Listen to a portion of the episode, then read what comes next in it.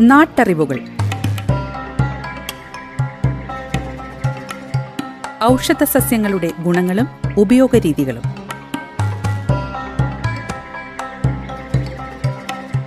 നിർവഹണം സിന്ധു ജസ്റ്റിൻ.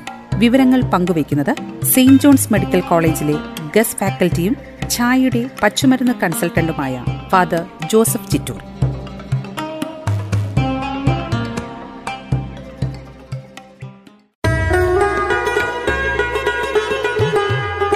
നമസ്കാരം പ്രിയ ശ്രോതാക്കളെ നാട്ടറിവുകളിലേക്ക് ഹൃദ്യമായ സ്വാഗതം.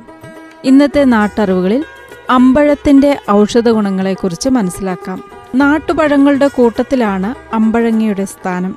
സ്പോണ്ടിയാസ് ഡൾസീസ് എന്ന ശാസ്ത്രീയ നാമത്തിൽ അറിയപ്പെടുന്ന അമ്പഴങ്ങ പോഷക സമ്പുഷ്ടമായ പഴമാണ്.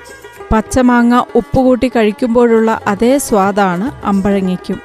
പുളിരസമാണ് അമ്പഴങ്ങയ്ക്കുള്ളത്. അച്ചാറിടാനാണ് അമ്പഴങ്ങ പ്രധാനമായും ഉപയോഗിക്കുന്നത്.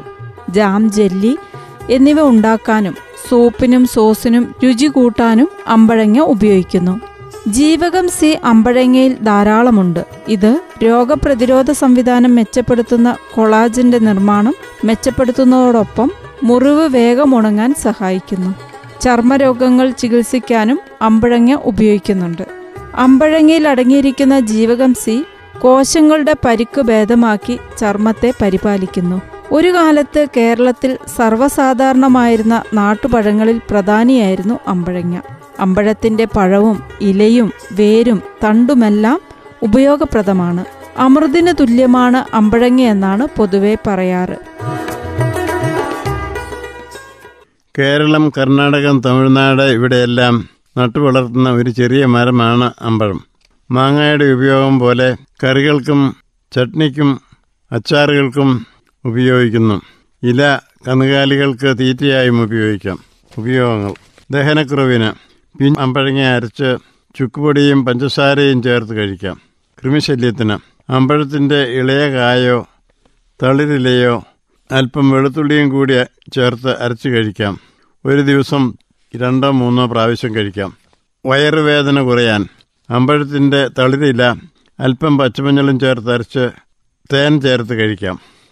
വേദനയ്ക്ക് കിഴി പിടിക്കാൻ അമ്പഴത്തിന്റെ ഇല കിഴി കെട്ടി ചൂടാക്കി വേദനയുള്ള ഭാഗത്ത് പിടിക്കാം. ത്വക്ക് രോഗങ്ങൾക്ക് അമ്പഴത്തിന്റെ തൊലിയും മൂത്ത അമ്പഴങ്ങയുടെ തൊലിയും കൂടി അരച്ച് തേൻ ചേർത്ത് കൊടുക്കുക. ആർത്തവ പ്രശ്നങ്ങൾക്ക് അമ്പഴത്തിന്റെ വേരന്മേൽ തൊലിയും ചുക്കും കൂടെ കഷായം വെച്ച് കൊടുക്കുക. നാട്ടറിവുകൾ. ഔഷധ സസ്യങ്ങളുടെ ഗുണങ്ങളും ഉപയോഗരീതികളും.